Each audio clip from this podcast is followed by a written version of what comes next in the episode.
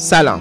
ایمان هستم و این اپیزود چهاردهم پادکست هزار و یک هست توی این پادکست من قصد دارم که قصه های هزار و یک شب رو به زبون ساده برای شما تعریف کنم. قصه به اینجا رسید که داستان مرد یک چشم دوم تموم شد و خاتون برتر رو کرد به سومین مرد یک چشم و به اون اشاره کرد که قصه خودش رو آغاز کنه.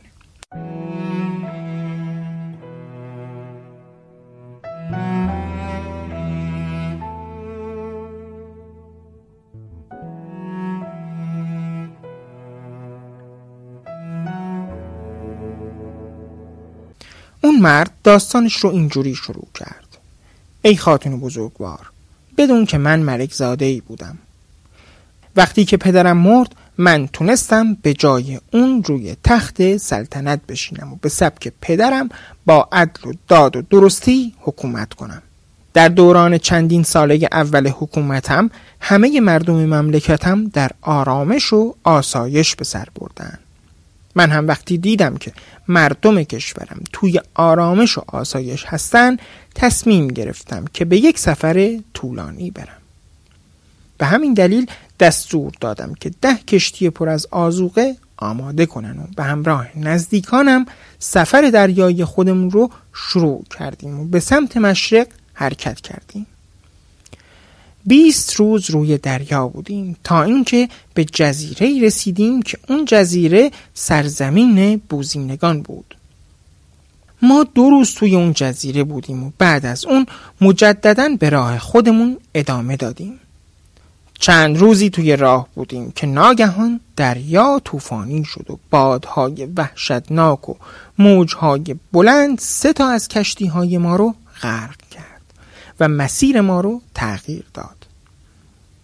بعد از اینکه دریا آروم شد از دور دست دیدم که روبروی ما یک کوه بزرگ قرار گرفته که اون کوه بعضی وقتها به رنگ سفید بود و گاهی به رنگ سیاه.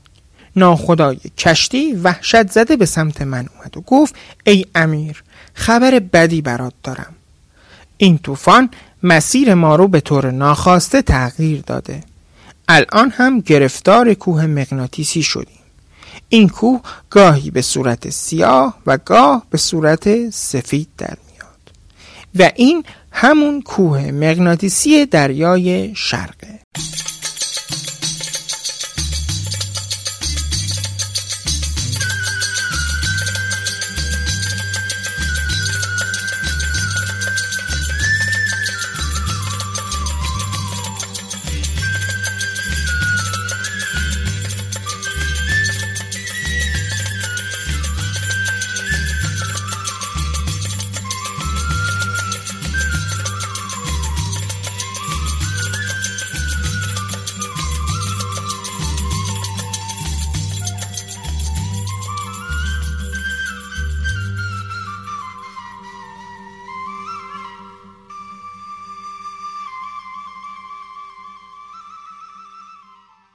اونجوری که من شنیدم هر کس که گرفتار این کوه شده تا حالا نتونسته جون سالم به در ببره.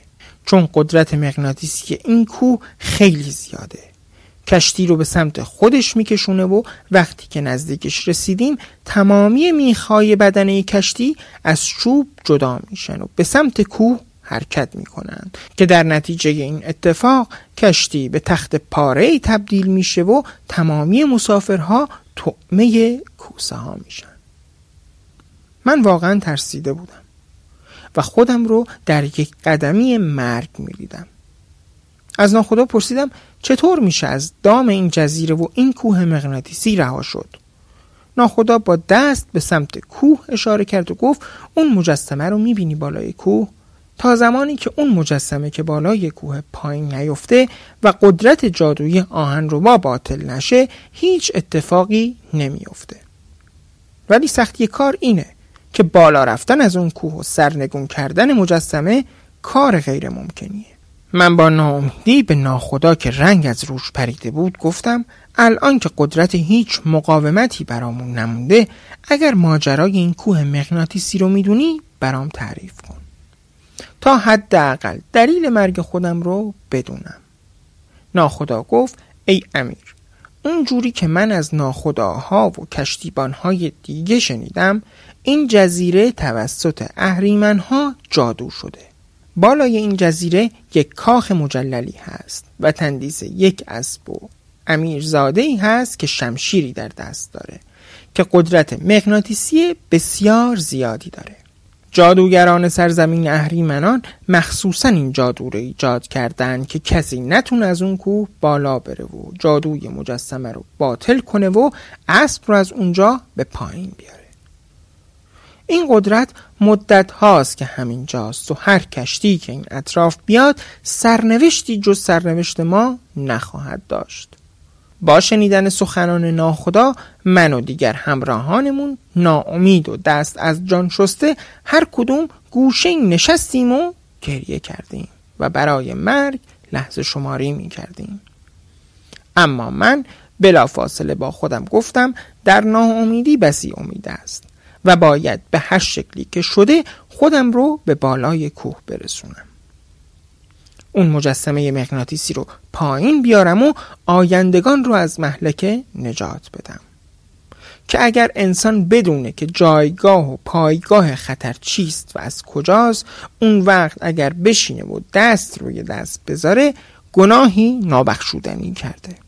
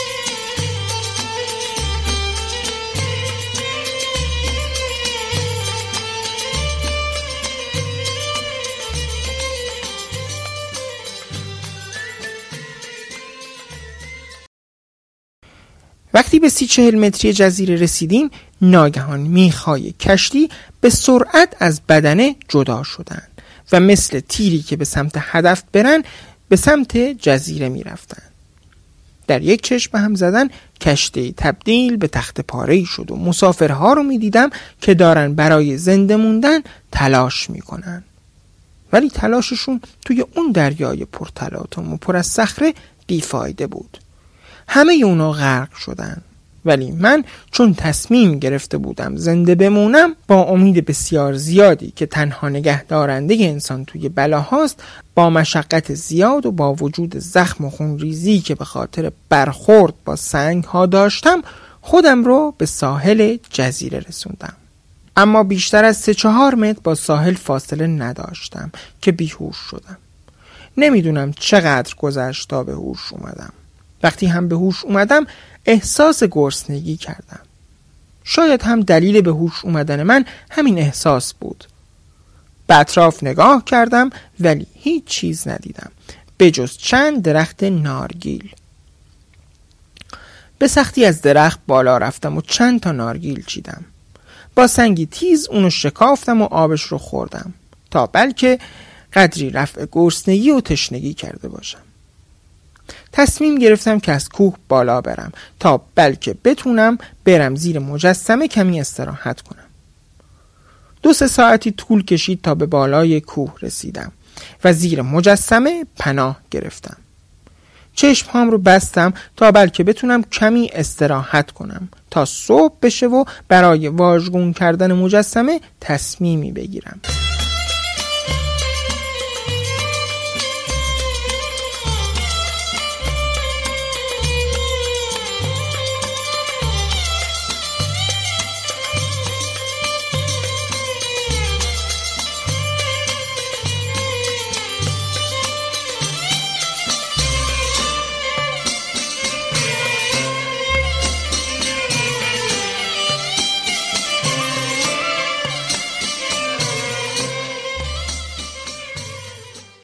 در حال خواب و بیداری بودم که صدایی شنیدم که می گفت ای جوان مرد من تعجب می کنم که تو چطور جرأت کردی که به اینجا بیای؟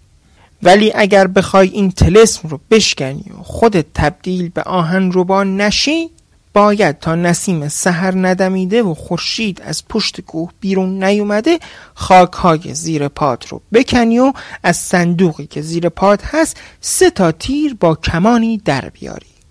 و زمانی که محتاب روی سینه اسب و سوار و شمشیر افتاد یک تیر رو به سینه مجسمه اسب بزنی یک تیر رو وسط شمشیر بزنی و یک تیر هم بر سر سوار که آهن رو با شده. که اگر این کار رو با دقت انجام بدی جادو باطل میشه. ولی اگر تیرت به خطا بره تا آخر دنیا این تندیس آهن رو با همچنان بلای جان مسافرهای کشتی های دیگه میشه. بعد اون صدا اضافه کرد که ای مرد من می‌دونم که تو امیرزاده ای هستی که توی تیراندازی مهارت داری. ولی دقت کن که حتما تیرهات به هدف بخوره. وقتی تیرهات به هدف برخورد کرد دریا تغیان می‌کنه و تمام جزیره پر از آب میشه. این کوه رو میپوشونه و در نهایت سوار و اسب و شمشیر و آهن رو در کام خودش می‌کشه و در نهایت این جادو برای همیشه باطل میشه. ولی تو ترس غرق شدن نداشته باش. چون نجات پیدا می‌کنی. زمانی که آب بالا اومد قایقی می‌بینی که به سمت تو میاد. و غلام سیاهی می‌بینی که توی اون قایق نشسته و داره پارو می‌زنه. این غلام سیاه وظیفش اینه که تو رو که در حال غرق شدنی نجات بده. بنابراین اون تو رو به داخل قایق میکشونه و بعد به سمت دیار خودت یعنی همون جایی که سوار کشتیهات شدی میرسونه. ولی به تو هشدار میدم. به تو هشدار میدم که در تمام طول این مدت حتی یک کلمه هم با غلام سیاه حرف نزنی. همچنین به هیچ عنوان نام و اسم خداوند رو نگری حتی زمانی که داری دعا می‌کنی. که در اون صورت همه چیز گدای سوم ادامه داد که اینجا بود که دیگه من اون صدا رو نشنیدم. من مدتی ساکت موندم تا شاید دوباره اون صدا منو راهنمایی کنه. ولی دیدم فایده ای نداشت. پس من هم مأموریتم رو شروع کردم. زمین رو کندم و دقیقا همون جایی که نشسته بودم جعبه ای دیدم که در اون کمانی بود با سه تیر از سوی اون کمان و تیرها رو در آوردم زمانی که نور ما درست به سینه اسب و مجسمه و شمشیر آهن ربا تابیده بود تیر اول رو با دقت به میانه شمشیر زدم. تیر دوم هم به سر اون مرد نشست که روی اسب نشسته بود و تیر سوم به سینه اسب. با تیر اول نیمی از شمشیر به زمین افتاد. تیر دوم سر مجسمه رو شکافت. از داخل اون نوری شروع به تابیدن کرد و تیر سوم که به سینه اسب نشست ناگهان زمین با صدای گوش خراشی شروع کرد به لرزیدن. در یک آن همه جا رو آب گرفت. من با اینکه می‌دونستم که قایقی میاد منو نجات میده ولی باز هم به سرعت خودم رو به نوک قله رسوندم. ولی این اتفاق اونقدر سریع افتاد که ناگهان خودم رو شناور دیدم توی آب. طبق قولی که صدا به من داده بود از دور به سرعت قایقی به من نزدیک شد و داخل اون غلام سیاهی بود که داشت سعی می کرد منو نجات بده. وقتی به من رسید من دستم رو دراز کردم و اون توی یک چشم به هم زدن منو به داخل قایق کشوند. من یاد جملات اون صدا افتادم که می‌گفت باهاش حرف نزنم و اسم خدا رو نیارم. من هیچ نگفتم. حتی تشکر هم نکردم. آب دریا به سرعت شروع به فرو نشستن کرد و بقایای تندیس و اسب و شمشیر توی یک گرداب بزرگ غرق شدند و هیچ اثری از اون جزیره نموند.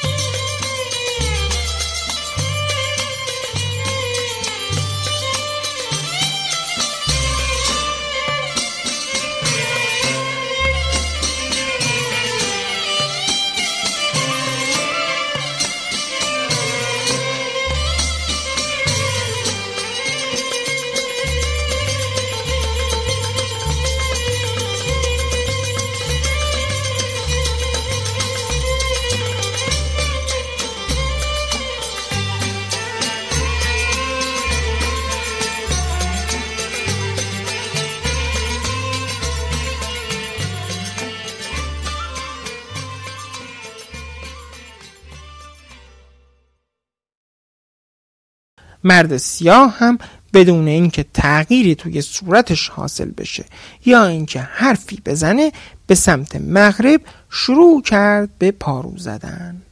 جایی که دیار من بود. اون ده روز سفری که من به همراه غلام سیاه توی قایق بودم به سختی گذشت. چون توی اون مدت حتی یک کلام هم بین ما رد و بدل نشد. فقط روز دو بار غلام سیاه به انبار می‌رفت و مقداری نون و خرما و آب برام می آورد و من میخوردم. نزدیک غروب روز دهم بود که از دور ساحلی دیدم که شبیه همون ساحلی بود که با کشتی ها حرکت کرده بودیم. من که بعد از ده روز سفر خسته کننده به خیال اینکه به ساحل امن دیار خودم رسیدم در یک آن سفارش اون صدا رو فراموش کردم و از فرط خوشحالی با صدای بلند گفتم خدا رو صد هزار مرتبه شکر. شکر که بالاخره به کشورم رسیدم. اما هنوز حرفم تموم نشده بود که اون غلام پاروها رو رها کرد و منو مثل پر کاهی بلند کرد و پرت کرد توی دریا. خودش و قایقش هم به سرعت از من دور شدن من با هر زور و زحمتی که بود خودم رو به ساحل رسوندم. وقتی به ساحل رسیدم با اینکه خسته بودم خیالم راحت بود که به ساحل سرزمین خودم رسیدم. ولی کمی که جلو رفتم دیدم که وارد یک جزیره غیر مسکونی شدم که دور تا دورش رو آب گرفته. خیلی ناامید شدم. تمام خستگی توی تنم رو سوب کرد. هیچ فکری به ذهنم نمی رسید و نمی‌دونستم که الان توی جزیره ای که جز من و چند درخت موجود زنده دیگه ای نیست چیکار باید بکنم؟ توی همین افکار بودم که دیدم از دور کشتی داره به سمت ساحل نزدیک میشه. اول خواستم برم به سمت کشتی و خودم رو نشون بدم. ولی وقتی پرچم افریتان رو دیدم که روی دکل کشتی بود از ترس به بالای درختی پناه بردم. کشتی که به ساحل رسید افریتی از اون پیاده شد و پشت سرش ده غلام سیاه. افریت با صدای بلند دستور داد این دریچه رو باز کنید و برای این جوان عهد چکن خوراکی ببرید و پیغام منو بهش برسونید و برگردید. بلافاصله غلامان خاک زمینی رو که توی چند متری درخت بود کندن. چاهی ظاهر شد که به دیواره اون یک نردبان تکیه داده شده بود. از نردبان پایین رفتن و مقدار زیادی نان و اصل و خربزه و مقداری شراب به همراه تازیانهاشون با خودشون بردن. بعد از قدری از پله ها بالا اومدن و گفتن ای افریت بزرگ کر اسب بالدار زندانی حتی زیر ضربات تازیانه هم حرفی نزد. بعد از اینکه اونو تازیانه زدیم و خوراکی ها رو کنارش گذاشتیم و پیغام شما رو به اون رسوندیم به اون گفتیم. امیر ما میگه اگر تا دفعه بعد نشانی از محلقان نگی هیچ وقت دیگه به سراغت نمیایم و تو اینجا میمونی تا بمیری.